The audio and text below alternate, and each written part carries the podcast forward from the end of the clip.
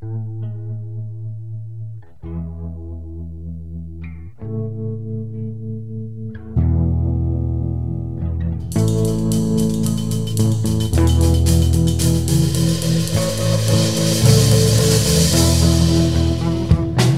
there, welcome to Motorcycles and Misfits. Here at the Recycle Garage in Balls Hot Blazing and on fire and all the things Santa Cruz, California, and also Marina. Yes. Yes, Hello, yes, darling. yes, hello. Hello. So let's say who is here in the garage today. Hey everyone, I am Liza and I am hot and sweaty and I'm so glad I don't have a nut sack right now. Uh, coming to us from his garage, how's your nut sack bagel? I'm melting. It is rough. And uh, uh, holding up to his name, uh, looks like he doesn't have any clothes on. It's Naked Jim.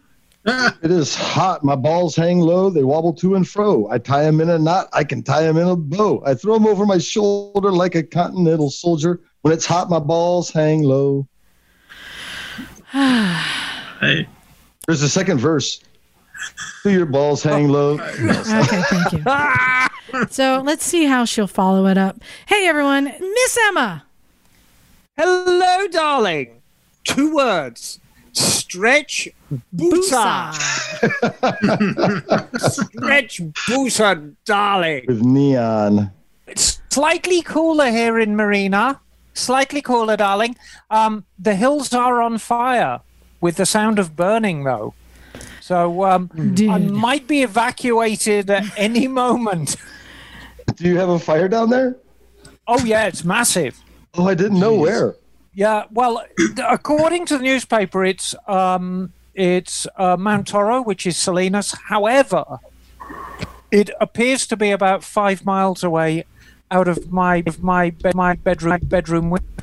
Oh goodness. board. So uh, yeah, there's a lot of lot of combustible material up there, and rather worryingly, there is a lot of unexploded ordnance as well.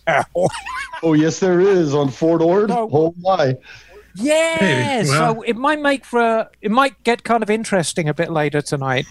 Um, Well, not bu- as we'll, late- we'll sweat it out, darling. We'll sweat late- it out. Some late fireworks. Hey, you can't, Yes, it can't be as interesting as last night with that that lightning storm that came through. I know in the rest of the country this happens all the time. Very rare here. Yeah. Just to have rain this time of year, and then we had this like crazy lightning that was like that static lightning just filling the sky. That was a trip because it was super hot yesterday too. And then yeah, middle of the night, I was like, "What?" And then it's pouring rain. Yeah. It's like, good lord. It's like what else can we we've go been- through? You know, you I know what's coming next. Punished for being so cool, darling. You know We're what's being coming punished. next. What's that? Uh, Well, well, besides the firenado that's happening in the country, I don't know if you guys saw that. No, Yeah, you know an that. earthquake has got to be coming, right? There's. I, I keep hearing. You know. There's. You know it's coming. It's, it's could be coming. Yeah. But like. The second saying- person to say that. I'm Yeah. saying, what's next? Bring it on. Uh, you know. It's entirely Careful what you wish for. But you know what? It still makes for good writing weather. Did y'all get some writing done? A little bit. I think Yeah, I went up the coast. I think a bunch of us were very bad today. And um, r- raise your hand if you rode in shorts. Yeah, that'd be me. yeah, yeah, me. Yeah. No. No. Uh, well, it's just I would have so rode hot. wut a helmet if it wasn't so. It was. If we were in just so Ohio, yeah, I'd been in flip flops, no shirt. You know, and yeah, I I know our perfect weather not so perfect right now, and nobody has sympathy for us. So we'll stop talking about the weather. But let's let's Right. talk about some other cool stuff, like the fact that um, by the time you're listening to this, I'm pretty sure that the Black Hills Moto Film Festival is probably just wrapped. We've only got a few more hours of it left. We put out uh, nine hours of films online for your viewing pleasure, curated into three nights of films, and um, oh my, we the responses we were getting were amazing. Um, people were having so much fun, and the thing is, um, a lot of these films they're not new. I mean, some are new, some aren't. Some are films I own or have seen or are available on the internet or we've talked about before. but deserved being brought up again. Uh, one of those we talked about last week, Scootistan, right? Yeah. Yep. Featuring Bagel and our friend Moin Khan in Pakistan. Um, and we got a big announcement. Dun, dun, dun, dun, dun. Scootistan won the judges' vote for the best short film. How exciting. Well done. It did indeed. Yeah, Thank you and very much. we had a great panel of judges. Um, Carmen Gentile being one. Uh, we had shop owners, uh, people from from the industry. So it wasn't just like me voting. Uh, otherwise, you know, Motorosexual would have won. Uh, but yeah, everyone loved it. Um, Oh, wonderful. in fact, uh, I had a I couple still emails. maintain. Yeah. And what just just hold on now. I still maintain that Motorosexual is basically a porno. yeah. So I think no, I think you're entering in the wrong thing, Liza. I think entering Motorosexual in a moto film festival is wrong. I think if you were to enter it in the 2020 Porno Film Awards, So it uh, would get a placement. you're on the right track because I actually did. It's soft. I did enter it into a um, like the New York sex movie film festival. They don't call it porn, but something like that. Right. Ero- no, it was a re- erotic film festival. I entered it. It didn't. Get, it didn't get chosen. oh, But um, I wanted to share a couple emails in response to the uh, to the film festival and specifically Scootistan.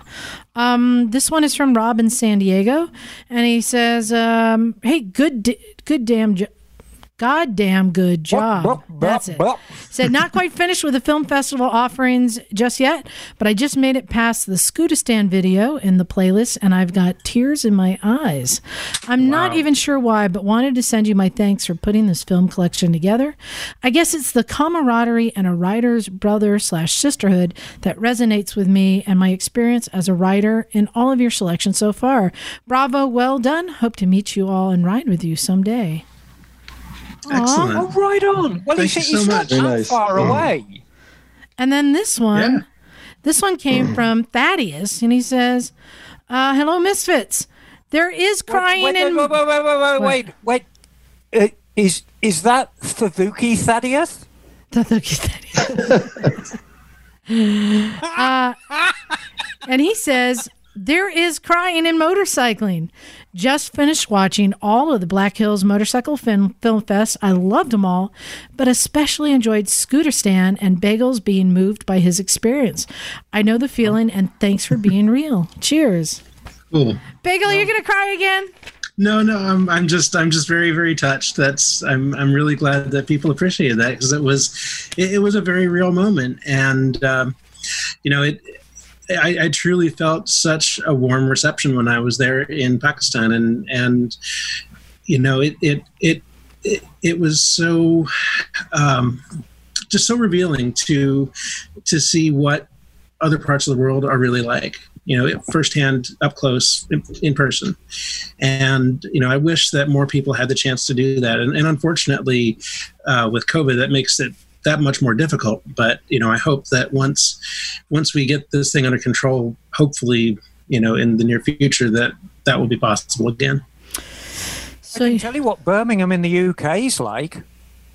It's Oh. brilliant, and it's full of people like me. brilliant Brilliant, isn't it? Eh? i have yet to be there No, I mean the, the thing is with Scooterstan, I think the appeal. It's a, it's a classic appeal bagel because it's this ragtag bunch of misfits yeah definitely pun, riding definitely. just crappy vintage Vespas. Because let's be honest with you, they weren't concourse exhibits, were they? oh no oh no no they were Um, they they had been worked hard and uh, Right. repaired across impossible terrain. And it's Yes. the classic story of this ragtag ragtag group overcoming seemingly insurmountable odds to complete the task and Yep. meeting all these fabulous people along the way. It's a great story, and the fact that it's true makes it all the more. That's the icing on the cake. It's Yep. better than any fiction, yeah and you're in it. yeah yeah, and it was that was kind of you know what we had in mind was that we were we were looking for you know an, an adventure like that to to cheers darlings. Cheers. You know to to to to see Ew. you know the just these amazing sights in in this country that we had heard of and and to push ourselves and push these bikes to beyond what either of us were really meant to do right? And which which is my mo and you know and and it was it was very hard at, at times. You know there was the the you know, after we rode the the Deosai plane, we had to uh, ride the road uh, back to Gilgit, which is um, the Skardu to Gilgit Road, this this de- road of death, you know, on the side of the cliff above the the Ganges River, I think it was, or, or, or whichever river it was. But you know, uh, and we were just exhausted, and I was just completely, you know, shagged out at the end of that. But you know, but we made it through, and um, and it was uh, you know, it was it, it was it was well worth you know all of the uh, the difficulties we had along the way. Uh, I have a question have for you, Bagel. Yes, I have a question for you. Is um, how did the locals react to your gingerness? Because you are the palest person I know. I mean, your skin is yeah. beyond pale; it's practically translucent. So, yeah. um, how did they, how did they react to you? Did they think you were like an apparition or something or dead? Um, I, I think that they did were. They want to feed you. Uh, they wanted well, to yeah, take I mean, your pot they, of gold. They wanted, they wanted to, well, they wanted to feed everybody first of all because that's just yes, of know, course, how hospital, hospital and welcoming they are. Um, but but I think I think it was. I mean, we were all just we were spectacles because we were all so different. Um, and it's like I, I stood out just in a different way than everybody else stood out, but it wasn't like I stood out any more, I think. Um, but what's interesting is is that there is a, a fashion in uh, Pakistan and, and I think in uh, Afghanistan oh, too, yeah, and other yeah. parts of, of, that region, where uh, men, especially older men, will dye their beards with mm-hmm. henna. So they have these red beards. So so it's it's oh, it's almost good. like mm-hmm so like red hair is, is actually you know seen frequently in that context. So so to see me it was it was like a little bit different but not all that different i guess. Yeah. So. Oh i see. So okay, very good. would you guys like to know who the other winners are Yes. So, in the ultra short category, uh, the winner was Vintage Soul. And this is a really cool um, short film about uh, basically a craftsman, a bike builder, and he uses wood with his bikes, with like this BMW with. And it, I loved it. It's it's a real craftsmanship. Um, and then the winner, and I think we all enjoyed this movie, for the best feature was Penton, the John Penton story. You remember we had of Todd Huffman on mm-hmm. not too long ago talking about it. Everybody loved it because it was so well done. So many people interviewed, but such a great story that we can tie there into motorcycling today and how the Pentons were such a big part of that. And it distills down to that, Liza, because we've seen over and over again. You can have the best production, you can have the best cameras, you can have the best team, but it's the story. Mm-hmm. You know, it's the story that draws you in. Always. You've what got I, to tell a good story. What I liked about the Pint movie, and I think you make a good point, Emma, is what I like about movies is when they're kind of inspirational, right? And you typically get that from real life stories. And inspiration, but also makes you want to ride motorbikes. You know, after I watched the Penton movie, like I'm fired up. I want to go ride through the woods and get sure. stuck in the sand and and all that kind of stuff. Um, you know, and and there were some movies I'll give you like one of the BDR movies. I think New England we watched. It was a great movie, well produced. They had a lot of money behind it. Great. It was a lot of fun to watch. But without Jocelyn Snow and the energy she brought to the story, I didn't think it would right. be nearly as much fun. So yeah, good story, good characters makes all the difference. I think you Penton know, has that. I've said this over and over again. You've heard me say this a million times. It's the human element. That's what draws us into any story. It's the human element. You introduce the human element, and that's what makes it entertaining. And I mean, John, what a character. And his dad. Yeah. I think, you know, I'd love to somebody do a story about John Penton's dad. Now that is an interesting cat. And I'll tell you another film that I really enjoyed. Um, it's a it's a newer film, uh, and you can look for these. A lot of these films. Um, some of them are available either on YouTube or Vimeo. You can find them. That's how we found a lot of them to invite him to be a part of it. Uh, this new one called um, Whatever May Come. It's about uh, Christian Vogel, this German guy who sets off to do an around the world trip in a year on his GS. And he started in, uh, I think, New York or the East Coast and, you know, went up through Canada, went all the way up to Alaska, the tip, and came down and then went over to Russia. Um, and it was interesting to me because he went the same direction as Elspeth did. And I found that there were some similarities. Decades later, in his trip in dealing with um, not being able to get money right? Because there's so like in china you can't access your the banks or the credit cards. Um, in india he got trapped there for a while. Um, and he dealt with having an accident and uh, an injury and, and having to heal um, to be able to go on and continue his trip. And there are times where he's like, Do I want to keep going? Do I want to keep going or do I just bail? You know, it wears you down. It's hard. It's very hard. Or when he was uh, uh, going, trying to go over a mountain and it was snow and ice, it's like, do you just give up? You know, and you're falling over and over. So I just found it interesting. It was similar along the lines to Elspeth. If only Elspeth had a camera on her trip, right? Um, but it's about dealing with whatever may come and just continuing on and um, the people that you meet along the way. And when you open yourself up to this and don't really have plans, but you meet people who take you in and help you out and give you a place to stay and and it's really fascinating how much that happens to travelers. So I love that one, whatever may come. So um, big shout out to our sponsors, uh, Sena, Law Tigers, Moto Girl, and Break Free Tech. They all came in and helped us out Oh, with oh, that. Liza, Liza, can I can I do it again? I haven't done it in with so long. Law Tigers. There you They're great. But because we had sponsors, we were able to make it a free event. So And that's Um, great. And big thanks to my partners Shana and Michelle, and to everyone everyone who made films and submitted them. There's so many good filmmakers out there making films about all types of motorcycling. They're there. You have to find them, and that's what we did. Is we just I, I it's kind of like being the cook. You can go to the grocery store and buy vegetables and and meat, but having somebody who can prepare and put it all on a plate for you is so much better, right?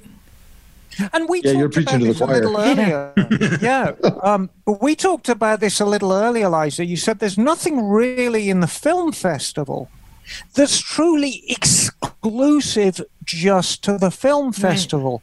But what you did was you brought it all together in under one umbrella, mm-hmm.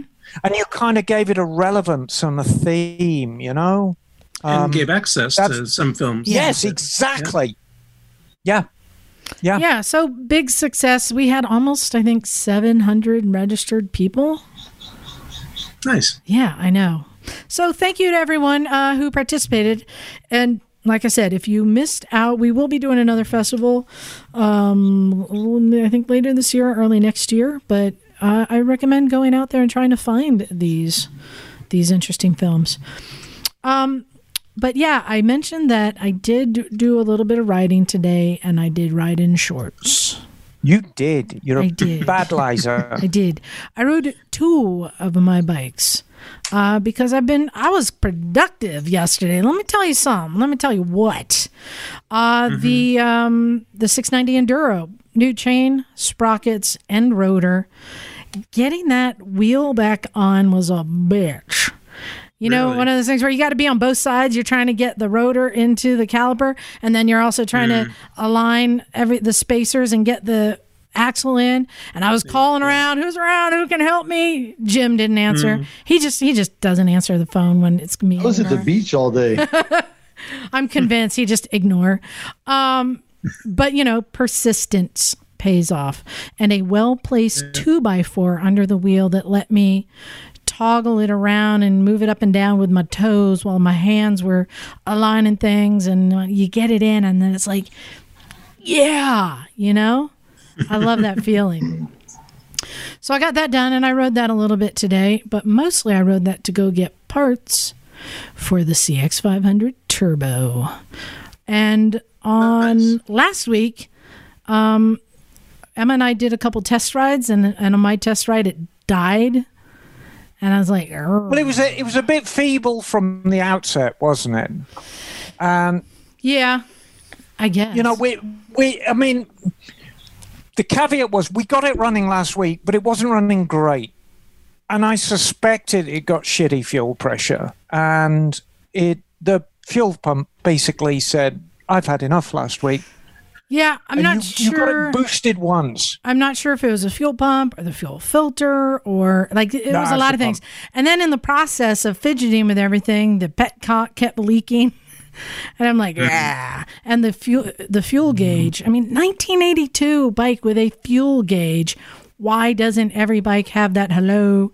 Um, so I rebuilt the fuel system. I took the tank off, pulled the fuel sensor out, rebuilt that, pulled the petcock out, rebuilt that. Um, and then uh, a new fuel pump put that in new fuel filter. And the thing is interesting the the pump and the filter you can't it's hard to get the original honda ones. I mean they're not really available but able to find um, car parts basically and using padding to pad them because they're smaller to make them fit into the rubber holder that mounts it, you know, holds it in place. It's pretty simple, and there's so much helpful info on the internet on how to do all these things. Nice. I love the internet, y'all. There's so many people sharing their information in, in these blogs. Um, so, yeah, with Emma's help, got it all back together today. She helped me sort out uh, some wiring that got undone and just putting it all together. And she also showed up with a backup uh, um, fuel pump. Thank you, Emma, for being there with the Oh, backup plan.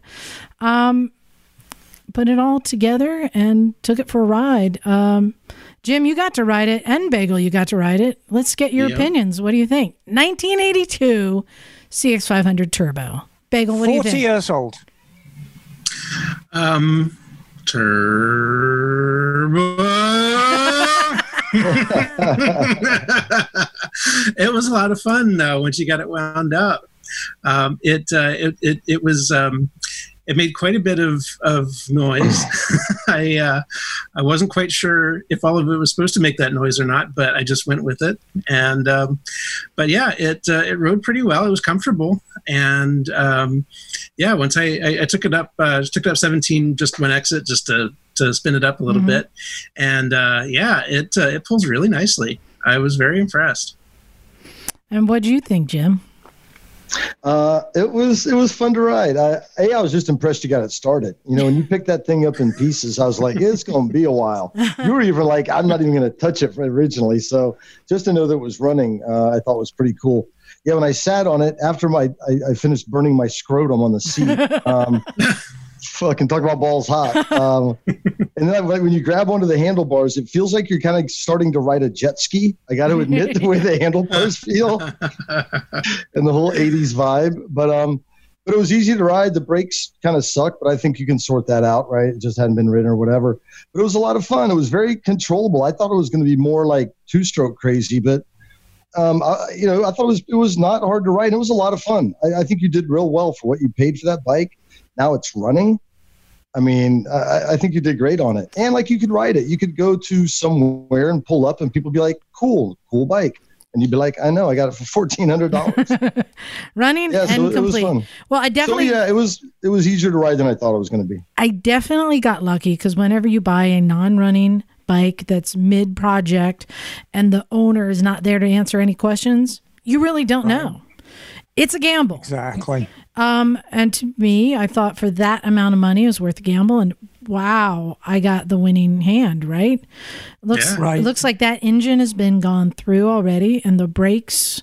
I mean, as good as they can be. I mean, they've been rebuilt, um, and almost the entire body is there. There's two little screens in that cover vents that are missing. That's it. But everything is there. Um, so I wrote it today. Now you recall that I've said that the CX500 Turbo is one of my favorite bikes just by design and looks, and I never wanted to ride one because I just knew I would be disappointed. It's a CX500. It's a 1980s meeting- 500. Like meeting your favorite celebrity and realizing they're a total d bag. Um, so I was hesitant. I was letting everyone else ride it before I ride it. Like I want to, you know, I didn't want to be disappointed. Um, when I finally went and rode it today and wound it up, and holy balls, hot. I mean, like it's a twin, and I'm used to twins get up to about 5,000 RPM, and you've already rung it out. There's not much more, right? Mm-hmm. And this thing is just starting at five. From five Right. to seven, it's like woo! It's like it's like there's that that more. There's that extra. There's that fun and excitement waiting for you just past five thousand RPM. That why doesn't every bike have that? It's exactly what I think people want. You get that that rush. That right? You guys get it? Yeah. Um, Oh, yeah. Emma. Well, for Halloween, for Halloween, you can also dress up like Battlestar Galactica. I know you keep Look, comparing it. when I saw Henry come up on that thing, it's so 80s looking. The the the, the colors, the font of the writing, the whole plastic, the fairings. Yeah, I was total Battlestar Galactica. I'm going to say, you know, uh, some collectible bikes are great because everyone wants to talk to you about it and it gets you attention and recognition. Yeah.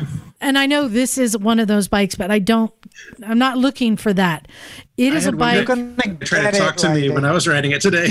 it is a bike that you is a pleasure to ride that I was. Did I just hear Liza say not looking for attention and recognition? Yeah. Though Okay. some person uh, with a sign asking for change was like, "Hey, nice bike." I'm like, "Yeah." thanks." um, but it is just it's a pleasure to ride. It gives me that thing when you can just go take like a 15 minute ride and you feel like, yeah, you know, And it's got a comfortable seat too. it's comfortable. Um, so Emma, let's talk uh, for a second. The CX500 Turbo. Why wasn't it successful? One year, Well, 1982. Well, number one, it was very expensive. It was more expensive than a Goldwing. I mean, it was it was Honda's flagship bike, and they mm-hmm. priced it as such. So not everyone could afford one. And you know, it's very funny that the bikes we look on as classics now weren't necessarily successful back then. And this is a great example. Is our friend Tad, who was at the garage today bought himself a new, a brand new Honda CB900 in 1981. Mm-hmm.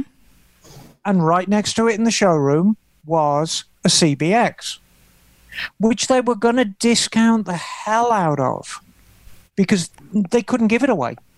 Wow. So, and you'll hear this time and time and time again. A lot of these classic bikes were very, very popular, and the attrition rate was very, very high. So, we can divide classic bikes into two types. There's the exotic, and you, whenever you say exotic, you immediately think German, Italian, you know, a high-end bike, and that's one mm-hmm. definition of exotic. But there's an exotic bike by a mundane manufacturer like Honda. The CX500 Turbo is an ex- perfect example of it. It was low production, it was expensive, it was really look at me. The thing is painted pearl white and day glow. It's got gold anodized wheels. It's not saying, look at me. It is yelling in your ear, look at me, and smashing your eyeballs into the sidewalk if you think that bike gets attention now, you think how it was back in 81. And not everybody wanted that kind of attention, especially in Europe. So it was a very low volume seller. So that's what makes it exotic. The other definition of a classic bike is a bike that's very, very popular in the day. Our English listeners are going to smile when I say Yamaha Fizzy. It's a 50cc moped FS1E nearly everyone got their start on an FS1E. But the attrition rate was amazing. They made thousands of these things, but thousands of them got wrecked. So the ones that are left now, Mm-hmm. get astronomical sums. It's a very nostalgic bike. My starting bike, the Kawasaki KH250, again, very nostalgic bike. A lot of us got our start on them. And they all went by the wayside. so that's another definition of a classic bike. You know, it takes you back in time. Um, so your CX, it's it was a, it was not a successful seller, but Honda never intended it to be. Honda have got a habit of doing this. They'll showcase their technology Right. for no other reason than they can. So let we'll look back at the CX500, um, the CB750 automatic, Right. CX500 turbo, the NR750, the Rune. Right. These are bikes that Honda never intended to be successful in terms of sales.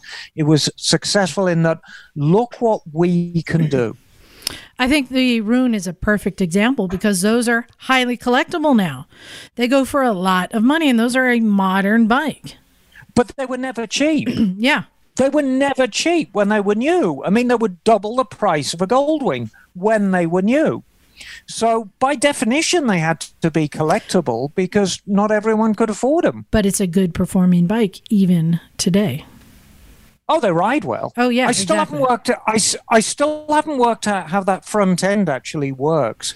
Oh, yeah. When you actually ride one, and I've ridden a few of them, you kind of look down at these linkages, and when you go over a bump, things that you think should be moving up are actually moving down away from you, and things you think should be moving forward are moving back. But it's an amazing riding bike, and for th- something that's basically the size of a truck, you can actually chuck it around a bit. What do you think of the looks of a Rune? What do you guys think of the Honda Rune? Think it's a good looking bike or is it a weird looking bike? Yeah, go ahead and look It's at weird. it. It's weird. It's weird. Yeah. You know, I could make it pretty. It's not, I've never been a fan of sweeper fenders. Hmm. And I think the Rune, this is just my opinion. So please, if you own a Rune, don't think I'm trashing your bike. The first thing I'd do if I got hold of a Rune is just take the take a massive cut out of the back fender and do something hmm. like really weird and jet age with the taillight. Almost like Chrysler Imperial taillights from the early 60s, like a bullet with a ring around it. I don't know, something really wacky and space age with the taillights, but just hmm. cut the fender off almost completely. And I think it would improve the bike a million percent. So The rest of it's gorgeous. The So- front end's amazing. today at the garage we were talking about what we think are the best looking bikes and and you know it, i just i love those moments we're all sitting around just shooting the shit talking because that was the how the podcast came to be we actually Right. sit around shooting you know stuff back and forth opinions and sharing and looking stuff up and and then leaning over and like you know the younger guys like jeremy and like do you even know what this is? You know have you heard of it? Let me tell you the story. I just you know i was i was a bit crushed uh that i was showing him you know what i thought were good looking bikes and we were looking at the indian chief. He goes yeah but those fenders are weird. I'm like what what what Well, his other comment was, "It looked like the fenders off a '50s car." I was like, um, "I think you mean uh, the, the, that the uh, fenders on the '50s car looked like a '30s Indian." I don't know. Just like when Mike saw the CX500 Turbo and he was commenting on the turn signals, like, oh, these have got to go. I'm like, hold on. I think the CX500 Turbo is one of the nicest looking bikes ever. I've always been fond of it. I have models of it all around me. I want to know what you guys think are the nicest looking bikes. And while you guys are shouting out, I'm going to look up because I posted on uh, our Facebook page and there's a lot of people sharing, except we're not going to share Emma because sh- she just, Emma, you're just trying to stir the pot. That's all you're doing. Rich Busa, baby! Oh. Ah, So what do you guys Well- think? Best looking Well, bike. my suggestion to you, lady, is on that site on on the Facebook where you suggested best looking bike. Why don't you pick the picture that's got the most likes on it? Why don't you do that, darling? no, it's rigged. Find the one that's got the most likes. It's rigged. Reactions. hmm. All right. Well, so I'm I'll throw my serious 10 cents in, okay. and I'll tell you why. I know everyone's gonna. I've got a lot to say about the Britten, and the Britten is a fabulous looking bike. Don't get me wrong. Mm-hmm. Don't get me wrong. It is a fabulous Can looking. can we just establish the Britten is the best looking bike ever, and we're now just talking about the second best looking bike? no? It looks like sometimes it looks like Play-Doh melted. the Britten. and John Britten, please forgive me, darling. Please, please, please forgive me.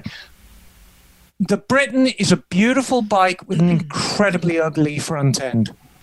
And you you just once you see that, and I know from an engineering standpoint the front end's wonderful and the front fender's wonderful from an engineering standpoint, but we're not talking about engineering. We're talking about purely aesthetic. And it is a beautiful bike with a very ugly front end. So my criteria for the most beautiful bike is a bike that can be withstood at at any angle. You can look at it mm-hmm. from the front, you can look at it from the back, you can look at it from the side, and it's just drop dead beautiful. And it's beautiful in the flesh. And to me, the bike that ticks all the boxes is the Honda NR 750. It was built to be beautiful. It was built to showcase everything Honda did. It's just crushingly good looking. Just from a beauty standpoint. If you like that kind of thing, there is nothing that even comes close to it. And I've yet to I've yet to see a bike, and you can include anything that's being hand built right now that comes close to the quality of build of that bike. There's So, nothing even close to It it. basically looks like the Ferrari of motorcycles. but it's better made than a Ferrari. It's tactile. You touch it, you look at it, you run your finger over it. Everything is just so exquisitely made. It's like a jewel. I'll tell you what it reminds me of. Um, in the pug standard of breeding uh, for show dogs, the the the best scoring dog is when you get the most dog in the smallest box, right? That's how they Yes. judge for pugs. That's what it looks like. Let's get the most motorcycle into the smallest box. It's I know, it's I a think rectangle. I think it's I think it's beautifully proportioned. It's not a big bike. It's not ugly. But to me, there's not think- enough detail that stands out that makes it Oh, I think it's exquisite. It's absolutely exquisite. Um, But that's and that's just an opinion. Other standouts for me: 1969 Triumph Bonneville is a gorgeous Mm-hmm. bike, and it's as good as that design ever got. I, I used to be a lot more fond of the 64s, simply because the gold and white. Oh God, that is so perfect. But the 69 with the front brake and the way it sits and the cut of the rear fender, that's as good as British design ever got. I'll tell you what I really appreciate in a design. I like it when they do something a little weird. Um, I especially love bold or daring colors, unusual colors. So with the CX500 Turbo, those gold wheels are just out of nowhere. They're Can we talk about the day glow? The and the day glow, the day glow. Um, so let's see. Let's talk about. Um, you know, we were we were trying to talk about like the best looking Honda, the best all these. The one we were getting stuck on, or at least for me, because all the other categories. What's the best looking BMW? What's the best looking Harley? Yeah, yeah. The best looking Suzuki. I got stuck. I'm like, um. SW1. I don't necessarily think that they're ugly. I just think they're kind of bland usually and not taking any risk. Suzuki SW1. But I will say the GS 1100E is It's a good-looking bike. Is a good looking bike. The GSX 1400 is a very handsome bike. So what's It's the a brute. what was the one you just said? The other Suzuki SW1. SW1. Let's Wow. see. It should be appealing to you, Bagel. It's very interesting. Is it their response to Oh. the Pacific oh. Coast? Mm-hmm. Yeah. I will say that I do like it in that it is an unusual design. Very. Wait, when was this bike made? Oh, about the 30 90s? years ago, darling. Yes, But it 90s. looks like it's the like 50s styling in a 90s bike. yeah. Yes. And, Okay, You know, any, I like that. any any bike that you can get in, and the colours listed are ivory. You could buy it in baked beans, or you could buy it in cardboard as well. There's there's a, an avocado green too. It looks like. And it Yes, has I think the avocado green was particularly appealing. And- but I and think you know the what the- baked beans. But you know what this really reminds me of? Uh, the the Nissan Pao and Figaro. You know, like the retro Yeah, style. yeah. That's Well, right you in the know, same era. I mean, it's the same era. It's exactly the same. It's this very nostalgic and not altogether accurate look back. yeah. It's almost like steampunky. I'm going to say It's like it looks like a Triumph Tiger Cub and a Vespa had sex. Kinda. oh, it's not that good looking.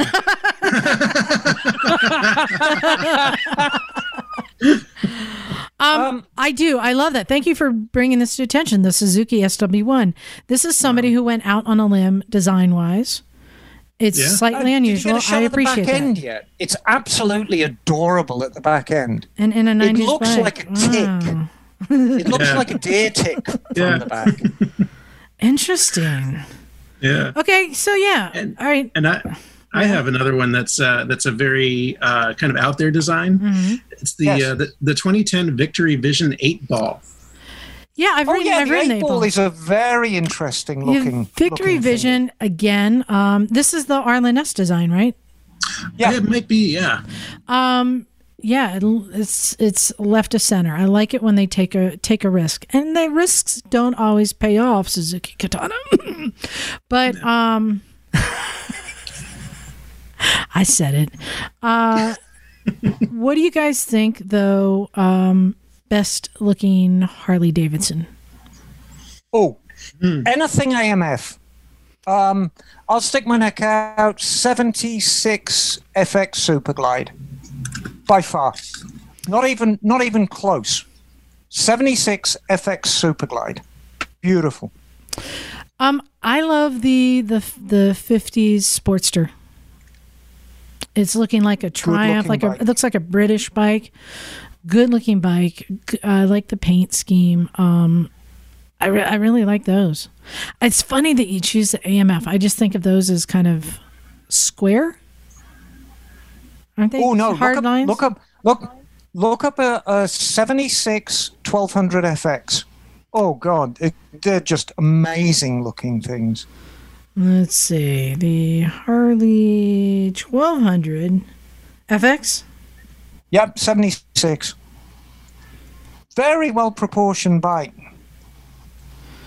Oh. uh, mm, uh, um,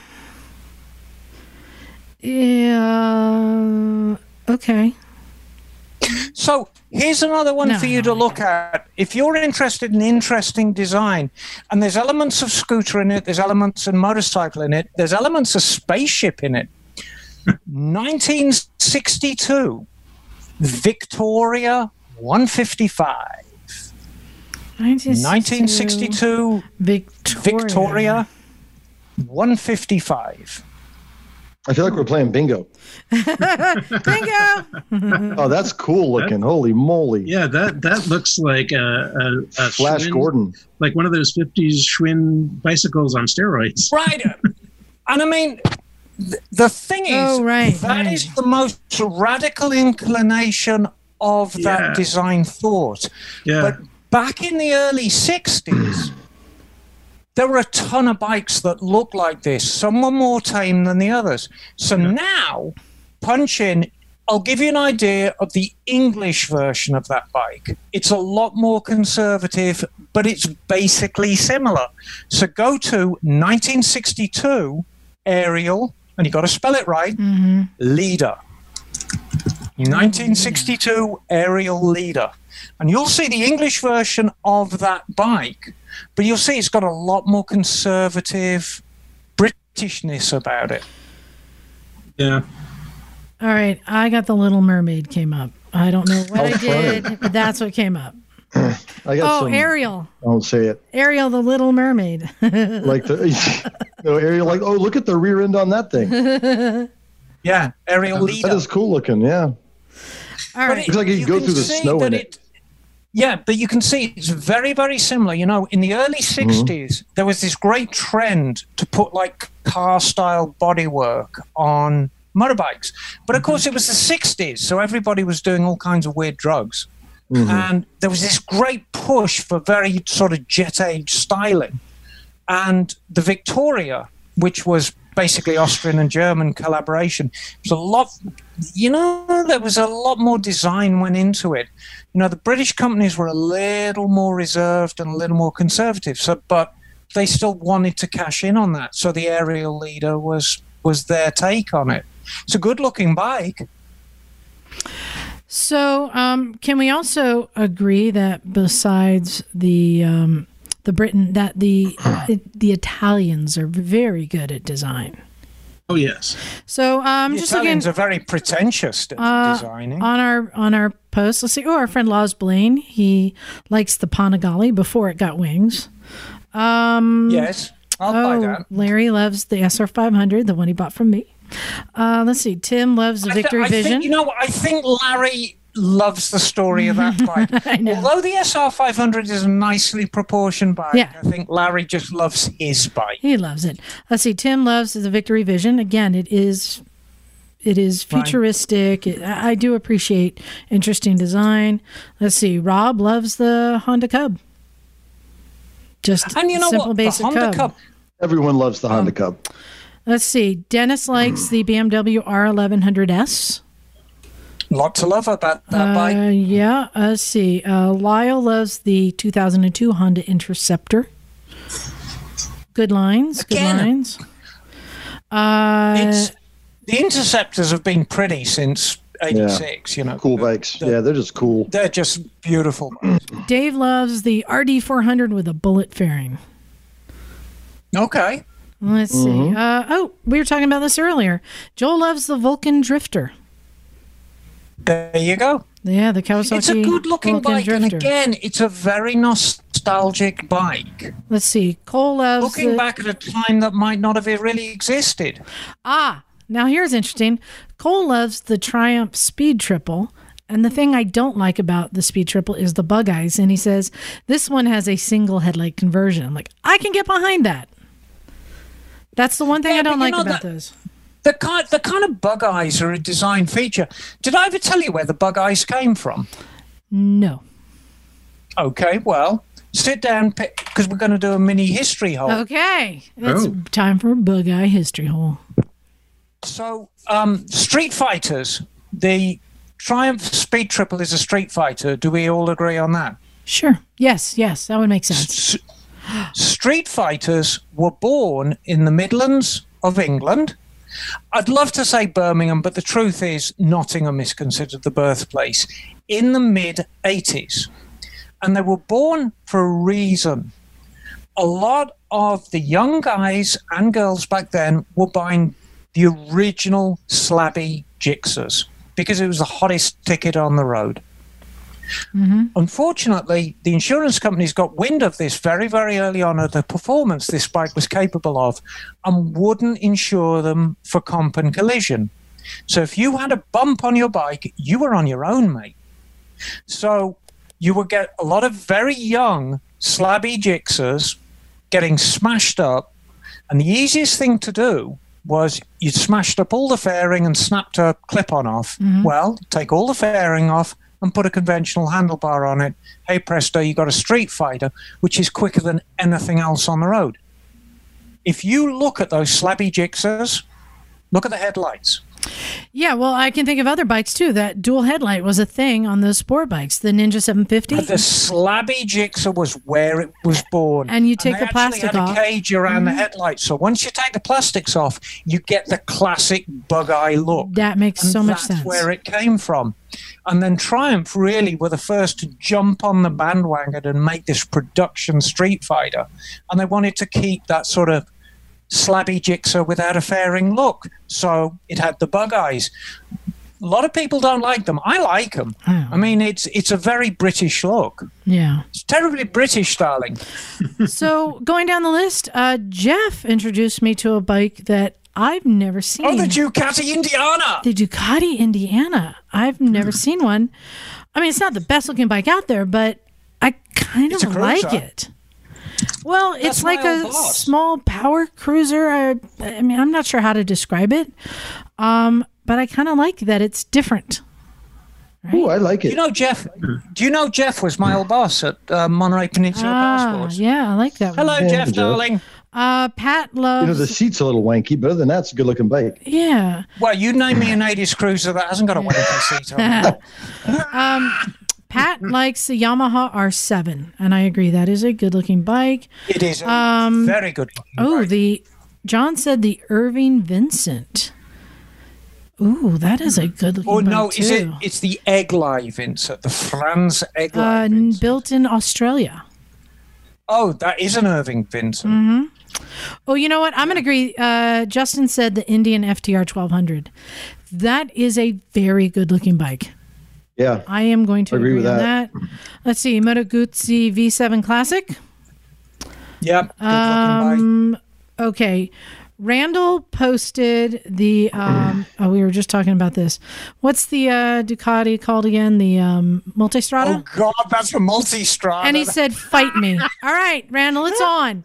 I'm throwing down with you. I will fight you on that. Randall, Randall, don't make me come over there. I'm gonna say I, I a know where Multistrada you live. is not the ugliest bike out there by far. Uh, we can all agree that's the R1200C BMW, but um, Wait a minute, you But- just crushed John Dalton. I, I yes, but Randall, the Ducati sets a high bar, and this does not meet the Ducati bar. That's it. Compared to the rest of the bike world, it's a cool looking bike, but no, I expect more from Ducati.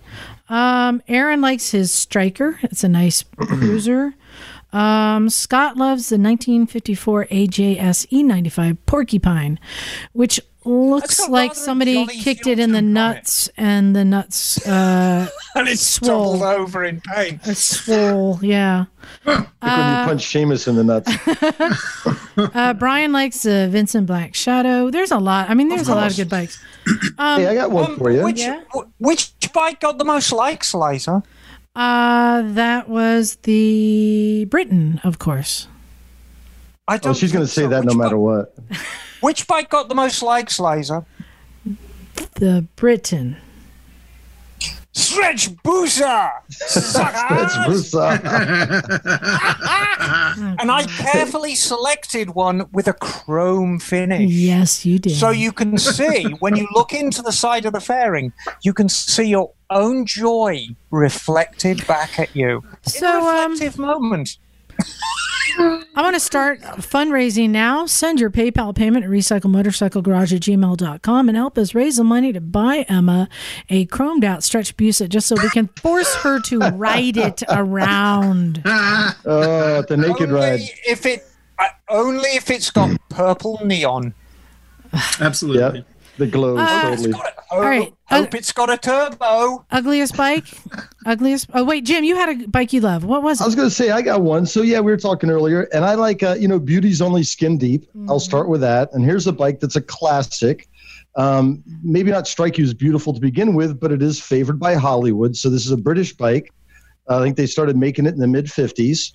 Um, you, some Hollywood names. Let's see, James Dean, I believe, owned one. Ooh. Right. Um, you would also see Steve McQueen riding it. It was Uh-huh. also the bike that jumped the fence in The Great Escape. Uh huh. So it's a 1960 Triumph TR6. And I think this, to me, it's beautiful because it's everything motorcycle. It's functional, it's um, accessible, so anyone can ride it. But it's got these great, like British lines, a lot of, a lot of like shiny stuff. You know, the engine case is shiny, the exhaust is shiny, and I like the. Uh, anytime I have that, I see that scrambler exhaust that comes up and is kind of in a straight line. It's beautiful. So I'm going to say a classic, you know, Triumph TR6. I think is a beautiful motorcycle because it does everything, and it's cool. And you know Steve what, McQueen. Jim? that's basically what our friends down um, down south at Hello Engine. That's what they spend all their time building. Yeah, I think they're cool. I want to give Cool as hell. I want to give honorable mention to MV Agusta, any one of them, Yes. because hmm. any one of them from certain angles is the most beautiful thing you've ever seen. They don't necessarily fill it out 360 degrees, but it, from some angles you're like, wow, look at the butt on that bike, right? yes. And when you mention MV Agusta, you know there should be a separate category for like emblems and decals, because some of those old Italian bikes, like you had mentioned, like the 30s Cafe Racers, that like the mm-hmm. Ducatis, MV Agustas, these other small like little manufacturers, they had the coolest logos ever. Like I remember going down to Moto Talbott, and he has a bunch of those fully restored, and it was like the coolest art, just the little decals on the gas tanks, things like But that. But you know that Oh, yeah. that was the pride. That was the pride of the manufacturer. You know, you made in your mind the greatest motorcycle in all of Italy, which meant it might be the greatest motorcycle in all of the world. So you wanted to put this fantastic logo on it and incorporate all the things that were important to you. So you got these really fantastic, complex logos on them. Um, just wonderful stuff. The MV one is particularly beautiful. Oh, here, here's one for you, Emma. You'll have to help me out. But what was the Honda, this like the CB 360 or something they made with the dipped gas tanks that were all psychedelic yeah. and one off? Yeah. Remember oh, those that gas was the dragon. Yes, yeah, that was yes. the um the uh it was the dragon something. The uh, 360 or something or other. I will give that honorable mention for going out on a limb with the paint scheme. Because well, they're one of a kind, right? And you could get them in. How what was the process? Didn't they dip them in an oil and then dip them yeah, in they were hy- paint? yeah, they were like that? hydro they were hydro dipped. What they did was that basically yeah, Bagel's got his hand up. Talk us through it, Bagel. Oh no, no, no, no, no! I just was. No, go, go ahead. Is it? Uh, I can't remember the name. It's Dragon something. I think it might be Dragon Lady or something. Um, but what they basically did, they did a base color on the tank, and then they floated a um, complementary but different color on the surface of oil. Dipped the tank, and you got this fantastic psychedelic pattern. Um, and then they just let it dry cleared over the whole top of it. And they're very rare now Yeah. um, very 1970s. You talk about 1970s. Um, that Trident that I'm building right now on my bench is the craziest shade of purple, and it's a factory Triumph color. You know, can't wait to because that's how things were back in the early 70s. Just Oh yeah. the Nortons in particular, for 1970, the Norton Metal Flake range, you could get Metal Flake yellow, red, blue, purple, lilac. These amazing and big, like bespoke Metal Flake. They were not shy about it at all. And can I just So- say also my favorite paint coloring Ducati the Super Sports remember when they had the that teal frame and then the Paul Smart replicas they kind of carried Oh, over with the clear, that Oh, clear God. bit of the gas tank to show Oh, the my level. Yeah, that was the- good. teal so beautiful yeah bagel what do you got Yeah. Well, I wanted to bring up a couple scooters too, um, Yeah. because uh, there are some really, really good-looking scooters that have been around. Um, one of the uh, the earliest scooters actually is a, uh, a Salsbury, and uh, this was a, a scooter that was made actually in Oakland. what And uh, yes, I think they started in the late 30s uh, through the 40s, and maybe into the early 50s. Um, but they didn't survive very much longer after that. okay Um, I'm officially requesting a future history hole from you on these Okay. All right. I will find out some uh, some Yeah. info on that. Um, and it's a, it's a very sleek looking bike. Um, one of my friends actually rode the uh, scan, scooter cannonball run in one of those that he had stuffed, I think, a ninja motor into. um, so, uh, and he actually he actually ended up winning that year. so, wow yeah, complete Frankenstein project. It was amazing. Um, but uh, but it's a very cool looking bike. Uh, you should look it up. Uh, Salsbury No Eye. Uh, another scooter that is uh, a very good looking bike. Uh, actually, there are two variations of it. It's the Vespa GS. Uh, the first model is the 150, and the second model is the 160. Um, and uh, they redesigned it between the the different. Different uh, series uh, but they're very it's, it's the sort of the, the the quintessential vespa um, and it was sort of Vespa's flagship model, uh, their their sport scooter of the day, um, and it was a huge seller. Um, What what time period was that bagel? Like mod time, early sixties? it, uh, these these came out in '55 and were made until 1960 or 61, I believe. I'd like Okay. I'd like to Or point 60 out I'm sorry, 64. that the Salsbury scooter looks like a bumper car. Uh, it does a little bit, but it's a it's a very sleek Hmm. sort of uh, aerodynamic, like 30s aerodynamic styling to it. Hmm. Um, and very very cool bike. Um, another uh, classic quintessential scooter is the uh, the Lambretta uh, TV 175 and 200 Yes. Series Yes. Three. Uh, Yes. yes, the Series Three Vespa or Series Three Lambrettas are um, a, a a complete redesign of the earlier Lambrettas, uh, made much sle- sleeker and slimmer, and uh, and it's it's a um, I, I forget which design company helped. Uh, helped come up with with the design, but it was it was one of the, the major Italian design studios, and it was it was a, an instant hit, and sold sold a, a- an incredible number of copies, and it's it's the model that was then reproduced for years after that in India under different uh, different umbrellas. Can I So stick my are- neck out, bagel? I th- I think that might be Innocenti. Well, Innocenti is the that was- parent company. Um, oh, it was the was parent company. It wasn't. of It wasn't the yeah. design studio. Okay. No, no, but uh, but there's a different design studio. I forget which one. I don't know if it was. I I, I forget. Off, uh, I can't remember off the top of my head. But Come uh, on, tell us about the ET4 though, because we agreed on that. well, the ET4 is is uh, is a very interesting bike because it's it's the sort of considered the first modern Vespa, uh, where it has an automatic transmission and a four-stroke motor, rather than the old two-stroke uh, with manual transmission. Um, but it's it, it was designed to keep the classic Vespa styling, but but in a, a more modern form that that um, that's sort of very very curvy and and um, almost what would you say it's almost balloon like I love it. I yeah. mean, every time, every time It's- I see an ET4, and I work on quite Yeah. a few of them still, they're Yeah. just so adorable. You want to Yeah, give them a hug. yeah there's, there's there's not a straight line on the bike everything is curved on this bike which There which was is this, yeah it's, it's a very there was this great character um, on British TV in the early 90s. Mhm. And he was a kind of he was a parody of all the children's shows. He's, he was called Mr. Blobby. Yes and um, Miss and if Mr. Blobby was a bike, he'd look like an ET4. yeah Um, so yeah, they're they're great. I think they're just wonderful little things. Yeah, and they're getting to an age right now where they're actually um, they, they've decreased in value to the point where you can pick them up super cheap, but they're there there isn't really a big following for them yet. So in the future, because there's going to be fewer, fewer and fewer of them around, the ones that will remain are I think going to be more sought after, you know, eventually because Right. they- they're very easy to work on. Um, they're carbureted bikes, um, very very simple technology, not a lot of um, yeah, not a lot of electronics in them. So um, you know, so I think they're they're sort of a very uh, underrated scooter. Uh, that's that's something that's a little more modern.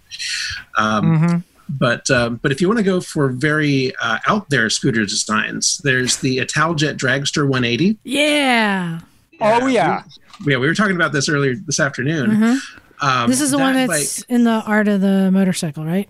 Yes. Yeah. Um, it, it has a, a trellis frame and a completely bizarre um, front end suspension that I don't even know how to describe. It, it- Um, it's it's basically about like a MotoGP pit bike.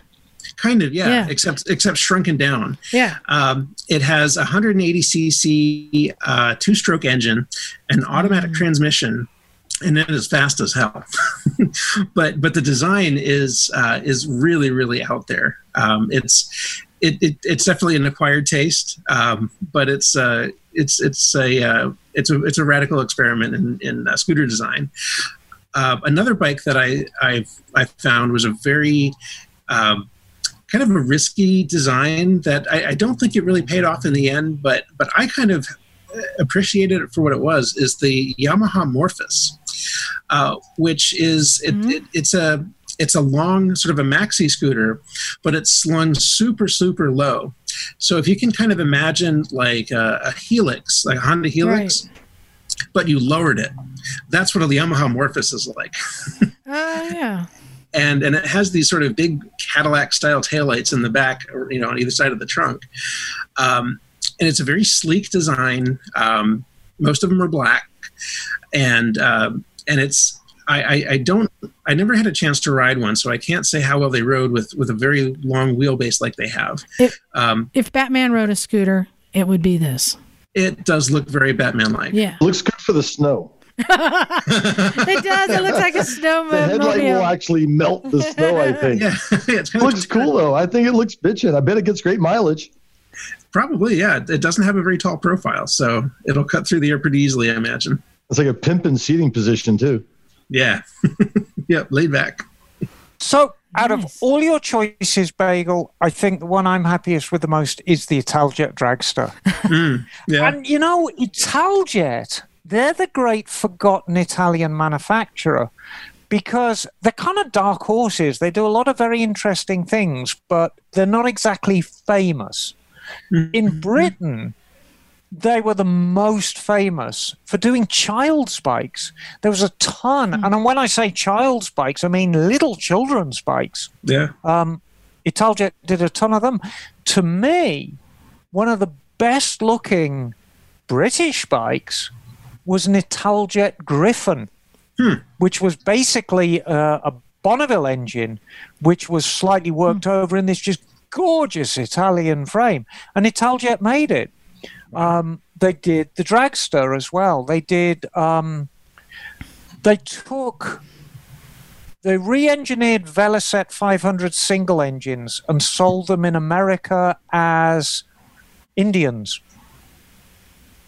Cool. under the ownership of Floyd Clymer, and that was back in 1970. So it's a very interesting company. So, So Italjet. do you And, there- can, I, can I throw one more out? there? okay, one more. Um, it's it, it almost it kind of crosses the line between scooters and motorcycles. It's Okay. the uh, the Honda NC700 NM4. Uh, Oh, yeah. yeah, Yeah. We've got a friend with one of those, Liza. hmm Yep. yeah. Yes. Is that Tony? Tony has that right? Yeah, Tony. Yeah. Yo, Tony. Yeah, that's Big another very Tony. low, sleek bike. I'm sure that there's something that we missed. Oh, and listeners, this is your opportunity. Send an email to recyclemotorcyclegarage at gmail.com. Let us know what we missed, what you think is the best looking bike, I mean, second best looking bike to the Britten. And if you, you can, include a picture of yourself frolicking on the beach. if you live by a beach, if you don't live by a beach, you may compromise with whatever you have in your kitchen. Mm. but consideration will be given to people Lord, frolicking I- on the beach. I don't want in these photos. kitchen. You're Or at least setting me up. At least No. I'm Maybe not, maybe because we're going to broadcast them next week. It's all right. I'll just forward them to Knock. Um, Poor lonely Knock. If anybody likes to frolic, it's Knock. So I would encourage you send those frolicking photos to Knock at Recycle Garage. um, so uh, there's another topic I wanted to cover because Jim and I on our trip, well, we had such a great trip, right? Um, we did. There was one of the things though with that renting that big RV and having the trailer with the bikes on the back. Oh, God. You couldn't see the trailer at all. There You were didn't no have to. there were no windows, no the mirrors couldn't see the trailer, no backup camera, nothing. We just had You to didn't have trust to. we just had to trust that it was there. There were many times we're like, it's still there? Well, Don't if there know. was ever a problem and it happened multiple times, people just drive up frantically next to us. waving This is what I'm getting at. This is what I'm getting you don't to. Need a mirror. That happened quite a few times that somebody pulled up waving their hands and pointing. We're like, oh Oh, no. That we thought we were getting robbed. I'm like, oh shit, we're about to get robbed. Oh no. Um, I wanted to talk about because I don't think we've talked about this before. Loading your bikes into trailers and trucks and such, transporting your bikes and the proper way to do so, and some of the tricks that we've learned. Um, and we definitely learned some lessons on that one. However, what did save us is that we had extra straps. We had extra straps, extra rope, just having extra just in case. And the reason that we were having failure, um, I'll just say so in the trailer, we got two wheel chocks and the bike slide in. So, first of all, having wheel chocks gives you some stability. Um, the problem was, at least on my KLR, the bars or just as wide as the frame rail where I'm going to attach it. So it's not like you're have the the strap going at an angle really securing it. It's basically going straight down. So it's hard to really secure it to keep it from falling to the inside to the other bike. The best kind of straps. Um, now I'm blanking, Jim. What is the brand of the strap that we use? So we like the Pro Taper. So these yes. are the ones, the black ones with yellow writing that have a cam. When and I'm not a fan of cams because I've I've had a trailer equipment and stuff like that, mm-hmm. and I mm-hmm. always like things that lock ratcheting. But you know, uh, you actually turned me on to them, Liza, and I started using the Pro Taper, and they have the piece of fabric or webbing that will loop over. You know, we we loop yeah. it through the handlebars and triple tree, and then you the hook instead of just hooking on the handlebars hooks through the loop of webbing and what that prohibits is when the bike bounces up and down or moves hard from side to side the hook just doesn't come off which happened on the lower part of the trailer one of the times someone frantically waved at us but um, yeah the pro tapers i i I've used them a shitload. Well, I know other people have. Better, like better yet, on the other end of the Pro Taper, mm. instead of having an S hook, it has a carabiner. And the point of this is you can hook it to your eye bolt, and even if the bike is jostling around and creating slack in the line, that S hook isn't going to come out. It stays so you don't have to wrench it down as tight as you would. The reason we had failure is because on the back of the bike to give it extra stability, we had a second strap that only had an S hook. And that bike would bounce around enough that that S hook would drop out of the hook um, until it finally just snapped. that yeah, was but, you know one of the things we did with the extra straps because normally the way you know Liza and I do bikes whether it's in the mm-hmm. trailer or in the back of my truck you just pull the front wheel forward put straps on the uh, handlebars right near the triple tree and then you know tighten them down and just do that but on this trip, um, we went ahead and, and put some extra straps on. So that redundancy, I think, is never a bad idea because, um, you know, you never think it, it's going to snap or come off, but yet it does. So I think having a third or even fourth strap, so if it does fail, even strapping it in a way that it's going to fall into the trailer rather mm-hmm. than out over the side. And so I think redundancy and being thoughtful if straps do fail, what's going to happen. And I'll share another trick that we used. I've found that when you put um, a strap holding the back wheel because the back wheel can jog around, right? Um, if you just strap it to the outside, it's just going to pull that wheel in. So, what we did is we had one strap that went from one side of the trailer, it looped around a wheel and then I went to the next wheel, looped around, and then went to the other side. What that did was kept the rear wheels from bouncing and moving around where you can have the bikes knock into each other. And again, because we couldn't see the bikes, we couldn't see the trailer, we wanted it to be as secure as possible. Um, so I wanted to share some other tips and tricks that, that we've all learned on proper ways for fastening. And Emma, we were talking about uh, the reason we got onto this, Jim, you'll appreciate this. We were talking about loading bikes up, and I challenged Emma. I said, Do you think you could take my CX500 and with one bungee cord securely fasten it in the back of your El Camino? And Emma, your response was? Yeah, I think I could. And it's, but it's more of knowing your vehicle than, or it's as much a part of knowing your vehicle. See, when I when I look back at my history of putting bikes in the back of pickup trucks, for the longest time I had um, a Mitsubishi Mighty Max. And I, I love my little Mighty Max because if, if you don't know what they are, it's like a pickup truck in two thirds scale. They're tiny and they're very, very low. Well, of course, I rolled my Mighty Max and totaled it which was a very, very bad show. And then I got myself the Mazda, the B2300. And I had it for years. I had it for a decade, but it was always a little bit too high. And the El Camino I like the most because it's it's lower than the Mighty Max. It's it's it's really low to the ground. And if your truck is low, that gives you a lot more maneuverability putting it in. I always think it's kind of funny that you'll see dirt bikes in the back of these really, really tall 4x4 trucks. And it's like, yeah, it's a dirt bike and it's in the back of a dirt truck, but my God, it must be an effort putting yeah. it in. Well, um, that, that's why at Hollister they but, have loading ramps.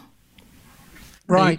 but my secret, my secret is a low truck and a really good front wheel chock. Yeah, I've got go. a Baxley Sport chock in the El Camino, which is like a three hundred dollar chock. I mean, it's they're very very expensive, but it's like a clamshell. So when the wheel goes in, not only does the back part come up, it actually clamshells around the wheel and grabs it. So you could really leave, unless the bike was really top heavy, that front wheel chock alone would would hold it mm-hmm. 50, 60% of the time. But then I'd pull the back end across, slam the tailgate shut against the back tire, and then trap the back end. And then the bike's kind of trapped at an angle in the bed and it really can't move from side to side. And then just the one strap going across. So just do kind of a loop around the mm-hmm. triple tree or something just to hold everything in place. And that's it, you're done. So, Jim, It Jim, wouldn't be hard. you load your bikes up into your truck, which is an average sized truck. What tricks do you use? Well, I'll, I'll agree with Emma. The biggest thing is if you don't have a truck, don't get a tall truck. I used to have a Tundra that I loved, put a ton of miles on it, and just traded it in. But it was a bear because it had a higher tailgate. So um, I got a, I just got a Tacoma, still four wheel drive, but a lower tailgate, which makes a huge difference. A couple other things is don't kill yourself with getting the smallest ramp possible. You know, I got a, a, a ramp that's um, it's folding and it's probably I'm guessing about eight or ten inches wide. So you know, there's a little bit more room. So when you and I'm and I unload and load bikes like Emma a lot by myself. So it's really nice to have a, a wide ramp because if you're backing a bike off and all of a sudden your back tire's halfway off and you still got a couple of feet to go, that's a problem. Um, so yeah, don't don't get a cheap ramp. Get something that's comfortable. you know, park on. A lot of times you can get the back wheels in a in a, in a low area. Um, I do this a lot camping Mhm. or at my in the in the gutter pan next to my house in the driveway. So you back in, let the rear wheels set in the gutter pan of the driveway, and then the tailgate sometimes can be you know a foot off the ground. I've I've you can do it without even a something to step on. I want, I want to go Um, back real quick because you talked about ramp. A lot of people try and use wood. And the problem with wood I've seen so often is it slips out. Uh, Yep. Even just trying to push it off the back of the bed of the, the truck or trailer, you hit that wood and it just pushes it away. or it bows. Yeah, and so there's great ramps, especially those ATV ones that are super wide. Um, Yeah. So ramps, but also Jim, there's another trick that you use that you didn't mention, and that is the milk crate. Oh yeah, well I use it well to step on. Yeah. Yeah, so I use it like a milk crate as a step ladder. I mean, you can also it doubles to carry fluids around in. Um, a milk crate works great. I've graduated to a cooler. Cooler works a little better, so you don't step So through you it. you put that right next to the underneath the gate, so you create a step. Yeah, just a step. Like when I'm camping, you know, Big I don't bring a, a step or anything. I just have the cooler, and the cooler is acts as a step to get up and down. And that goes from it being a two person job to a one person job. Yeah, you should. Yeah, I, I you should definitely learn how to load and unload bikes by yourself, um, because Right. otherwise you're gonna you're not gonna you're always gonna be looking for and you don't and it's not hard. I think the biggest advice is take your time. It's technique. Yeah. Yeah, it's go technique. slow. You know, um, Yeah. oh, go ahead, Bagel. Oh yeah, I was, I was, was going to say that um, you know there, there there are certain things that you can do. Like if you can get the bike up in the truck by yourself, you know you just put one strap on one side and that holds the bike while you get the other strap ready. You know it's it's, it's just learning the techniques and, and how to do it. You know without without relying on somebody else. And here's Another another. thing- Oh, go ahead. Emma, go ahead. Yeah, my ideal way of loading up a bike now, um, and I've I've pretty much got it down pat. I'll I'll set up my truck where I want it. I've got um, rings at all four corners of the bed on the side, and I'll put the straps in the rings and just have them dangling off the side of the truck, and then I'll push the bike in, wheel goes in the chock, and then it's just a case. I can almost sit astride the bike and reach to the left, put the strap on, reach to the right, put the strap on, cinch them down, do the back. I tend to do the front a little looser because I want to preserve the fork seals and really jam the back down tight. Because generally the shocks can take it, the forks eh, a little choppier, um, and that's that's how I strap them down. You know, I'd make a slight Jim's nailed it. It's it's a, you've got to make it a one person job. yeah, and, and I'll make a, rely on your a friends. A slight modification to the way Emma does it because I don't have a wheel chock, which would make it way Mm-hmm. easier. Um, so what I do, same thing, get my truck where I want it, walk the bike up slowly, and then um, put the side stand down. You put the side stand go. down, the bike just Yeah. rests on the side stand, then you're done. And then just easily pick up the straps. Like you said, you do one a little than the other, but you know that I, that works for me. You know, and another trick that a lot, I, I don't know why a lot of people don't figure out, but everyone brings the bike straight up into the, the truck or trailer. And if you don't have a, s- a, uh, um, a chalk, that wheel can move around. Put it into the corner of the bed.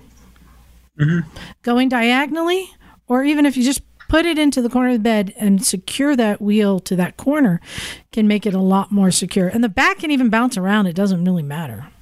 Yeah, and because the front wheel's jammed in there. Yeah, but I'll, I'll tell you I'll tell you real quick. My trick is I bought a trailer that's low with a ramp. It's the kind that the guys use to put their lawnmowers in. It's so easy, and with the chocks. So Yeah, the the trailer's pretty awesome. it's just easy. What about you, Bagel? Um, well, yeah, I was also going to say that when you uh, put your bike in a, a truck bed diagonally, that'll give you extra length. Where if you put it in straight, the, you might have to drive with the bed down, have the tire sitting on the bed. If you put it in diagonally, you can close the bed usually Yeah. and fit the whole bike inside. Uh, the other tip that I wanted to give is that when you're strapping your bike down uh, by the handlebars, rather than uh, trying to, to put the hook onto the handlebars somehow or attaching it to something else, I mean, you can use canyon dancers, which are great. But if you don't have those, um, one thing that you can do is put take the take the the strap Oh yeah, good tip. push it through the loop on your S hook, right? So that you're making a loop with the strap after you push it through. You put that loop with the strap over your handlebar, and that will cinch down and grab onto your handlebar really, really tight. So that's going to be much less likely to slip off. That's a good tip. And you, you mentioned the Canyon Dancer. That is something that I have here. We were using it on the CX500. If you have a bike that doesn't have like bar end mirrors or hand guards or something, a Canyon Dancer, if you don't know what it is, it is a strap with loops on the end um, to fasten to, but it also has some big loops that go over your hand handlebars. Like like cups almost. Yeah, like yeah, like cups that slide over. Um, well, tubes. They're tubes that go over your Tubes, yeah. handlebars that have the strap uh, loops that hang down from there. So it's a way that you can fasten without putting an S hook onto your handlebars. And I'll say a side note to that. What I love about those is if you use them on a lift, like you're in your shop and you put a, a bike on the lift, when you use those to strap it down, a lot of times it's not against the plastics. Now, sometimes you strap it down and it's up against, so it keeps the strap away from the plastics, which Right. makes it way easier. Basically, any sport bike you want to use a Canyon Dancer. Yeah. And it, it, and if I could add that, um, if you like S and M, darling, they're tremendous value because you can strap down your bike and then you can strap down your partner afterwards, and they're Oh my! lots of fun. Oh my! Oh, yes. Yes, oh my, lots of fun. Oh my! um. So there you go. There's some some tips. Uh, we all have learned our lessons the hard way. So Well, hopefully, you know, what I, yeah, hopefully I that helps say you with out. ours, yeah, with ours, you know, we had those straps because we had the straps on the outside of the rail of the trailers, the way it looked. And you know, in retrospect, we do it again. I would, I would probably sleeve it with another piece of tubular web- webbing. You know, just get another piece of webbing, cut it, you know, tubular webbing, slide it over like a almost like a fire hose or something you could use um, to prevent that wear. Yeah, because uh, the side rail wore through the strap. Just yeah, wore eventually and cut it. But yeah, yeah, live and learn. At least nothing went flying out. There The, the number go. one rule I told Liza: just never look behind you. Just keep going. just keep on going. I don't know what happened. I didn't see Well, nothing. you know, that's a that's a great metaphor for life, Jim. You should never look back. Just keep moving forward anyway. oh, I learned that a long time ago from an old friend. Yeah, Mm-hmm. What- don't look behind you. Just look forward. That way you don't know. Hey, let's knock out some of these emails. Why don't we? Oh, cool. Uh, the first one, um, Bagel, I forwarded this to you. Maybe you have somebody who's looking for it. This is from Nick. He says, uh, just curious if, if you know anyone who'd be interested in a sidecar for a scooter. He says, I have a Cozy, is it C O Z Y? Is it Cozy? Yeah. Yeah. A sidecar rig that's currently attached to a Bajaj Sh- Chetak. Yep. and thought that maybe it might be odd enough to spark an interest. Although I am in Idaho, I could transport transport it as far as Pendleton, Oregon. I'm looking for 1000 for the sidecar with the mounting brackets and a spare tire. I can send pics if interested. Uh, so if anyone out there is looking for a scooter sidecar, uh, shoot us an email, recyclemotorcyclegarage at gmail.com, and I'll forward it to Nick. Um, Bagel, why don't you have a scooter with a sidecar? What's up? Um, because I like riding scooters, not sidecars. Oh, burn. You hear that, Sheila? You hear that, Sheila? it's it's it's not. I mean, it's a it's a it is. An, I don't want to disparage them, but my kind of riding, it's like I sidecars really don't appeal to me. Um, you know, I mean, they're they're great for a parade or something. You know, if you're or if you're just going to put around town, you know, that's fine. But it's just to me, it's kind of like add, just adding more weight onto a scooter that's supposed to be small and light and nimble. Um, Yes, but, what if you have a dog, darling? What do you? But Yeah. yes, there are Dog. people. I, yeah, I do not have a dog, so I don't need a, dog, a sidecar Well, for my dog. maybe you But- should maybe you should buy the fucking sidecar and then a dog. Wait, why doesn't Electric Terry have a sidecar? Why should we buy this and put it on Terry's bike? oh yes, I like the idea of that. Maybe but but the, i mean this is this would be the sidecar would be great for a vintage vespa or other similar bike like a stella uh, or bajaj if somebody has one. Um, now it, if you haven't had a sidecar before it is a very different riding experience um, but you may like it. So I tried to buy a one um, a, a motorcycle with a sidecar years ago, but I never really pursued it. And here's why: I can fit three bikes in the space it occupies. Simple as that. And I go Yep. for quantity over quality. Um, All right, I got a new one. This one is from Austin. He says, "Question for Emma and the team." I have recently started to rebuild a new to me 1986 Honda Magna VF700C in rough condition. I've been riding for about I've been riding for about seven years now, but this is my first project bike. Ooh, that sounds Okay. fun.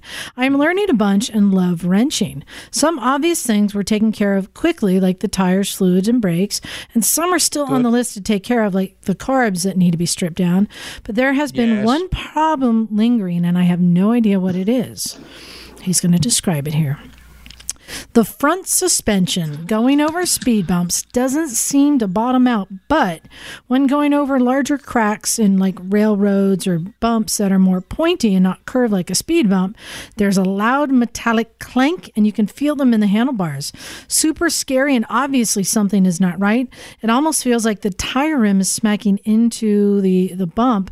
At one point during a longer test ride, the bolts holding one of the front front brake calipers sheared off and was dangling as I exited the freeway. Pretty gnarly. Any idea what else I need to take a look at that may be causing a clanking noise? I can't seem to find any other loose, free moving item on the bike that is causing the noise. Or is it really that simple that my suspension is bad and I should rebuild it? Thanks, Austin. So what we've what we've got to look at here is what could cause a big enough bump to shear off a caliper bolt. And what we've got to think of is the rotor in relation to the caliper. Now that dimension shouldn't change. There's two things that are going to make it change. Oh, mm, One thing is the wheel bearing's bad. right.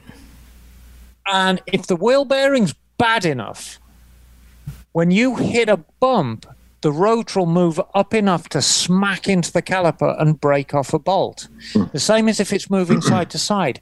However, oh God, you've got me on the spot now because this is nearly 40, uh, 35 year old bike.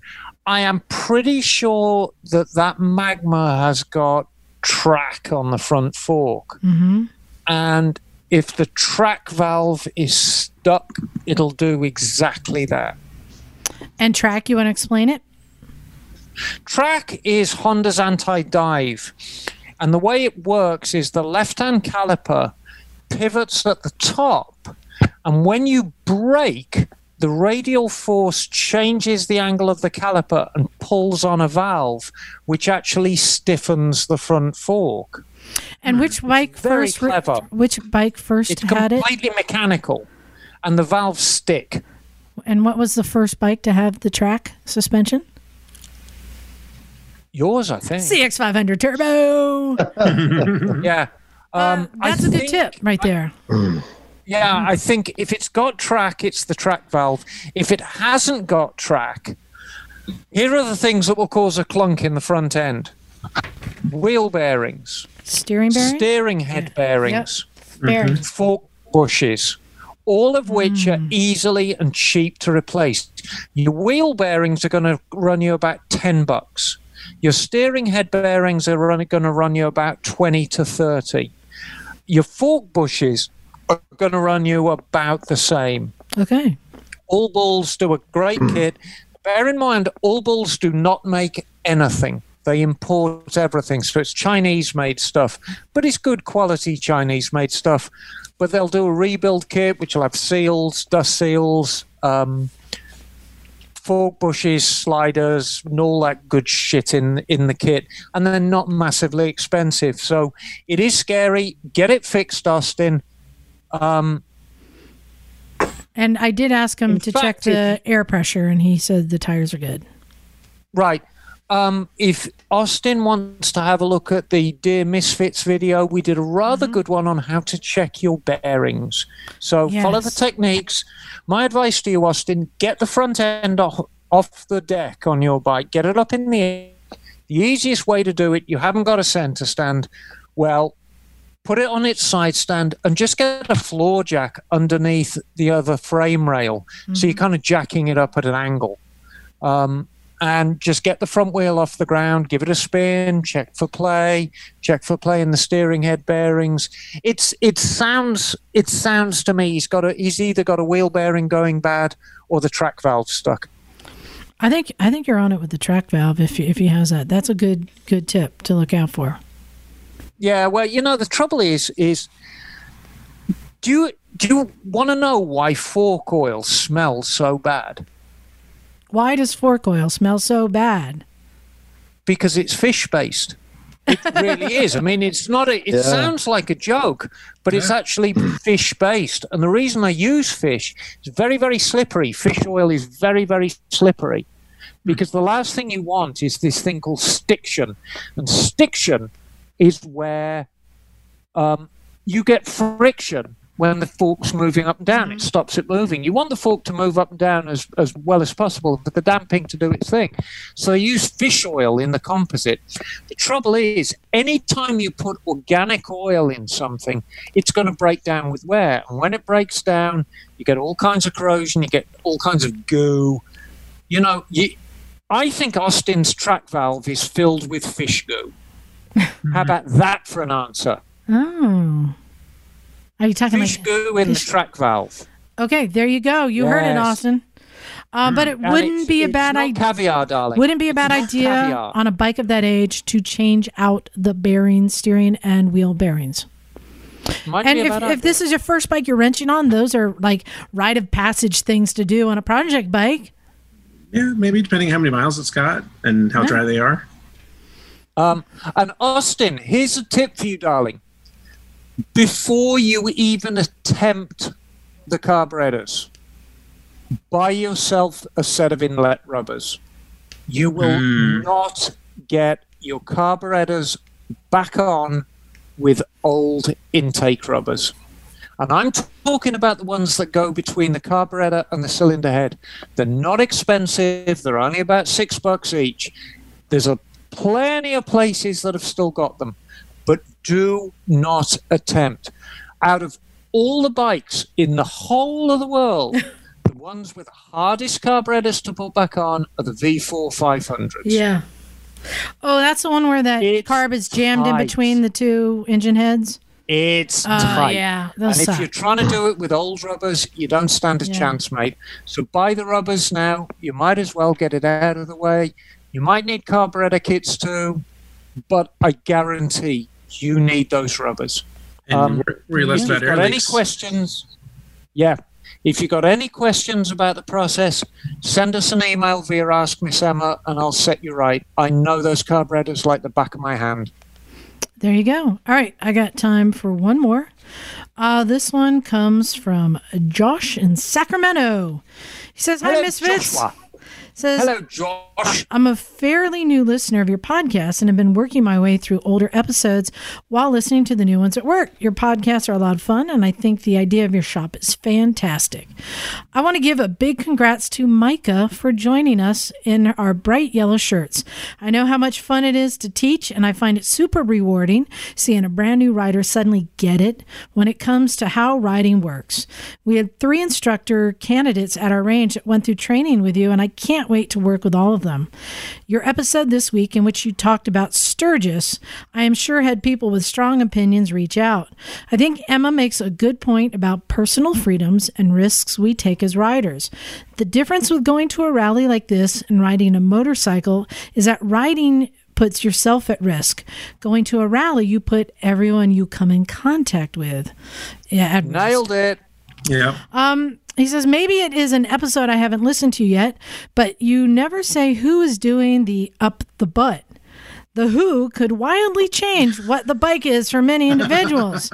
for that reason, I couldn't answer because my answer is different if it is a grizzly old 300 pound bearded biker named Bubba or if it's a bikini model mm. named Svetlana. Good point. Hmm. Let's go somewhere in between the two, why don't we? It's a donkey. That would be knock. It'd be It's knock. knock. It's knock. It's knock. It's knock. Oh, but he's Which similar to a He's- but donkey. I promise you, he's hairless and so sweet. There you go. And and he He'll cr- and he, and he cries afterwards if that helps. I was going to say he will be gentle, he will cry, but he will respect you in the morning. There you go. It smells kind of like fish oil too, Oh, like old, like God. old fish oil.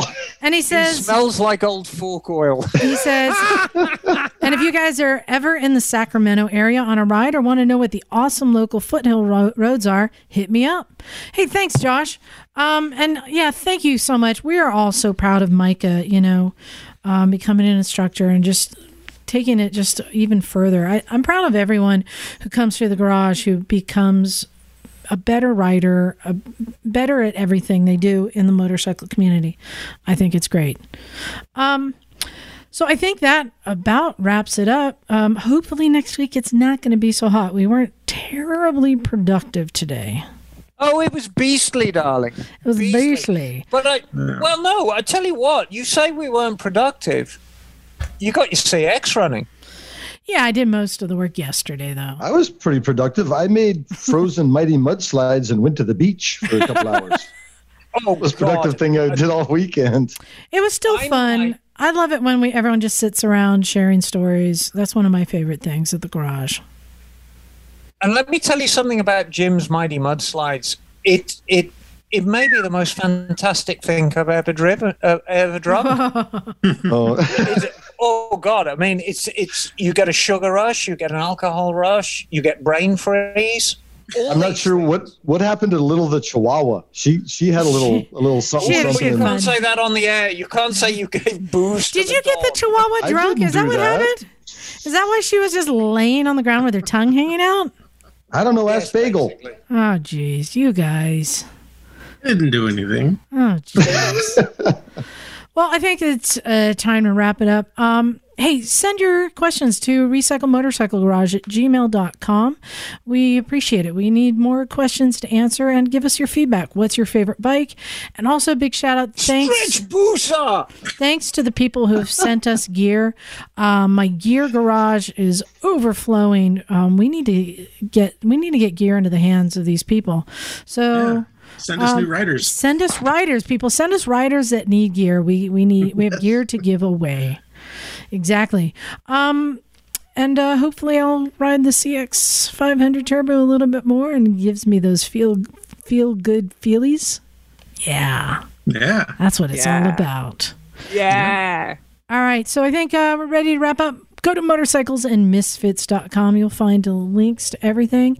And um, shout out again to Rev Sisters and the Black Hills Moto Film Festival. Hope you enjoyed it. We had a good time putting that together. Um, let's get out of here. Thanks, everyone. This is Liza.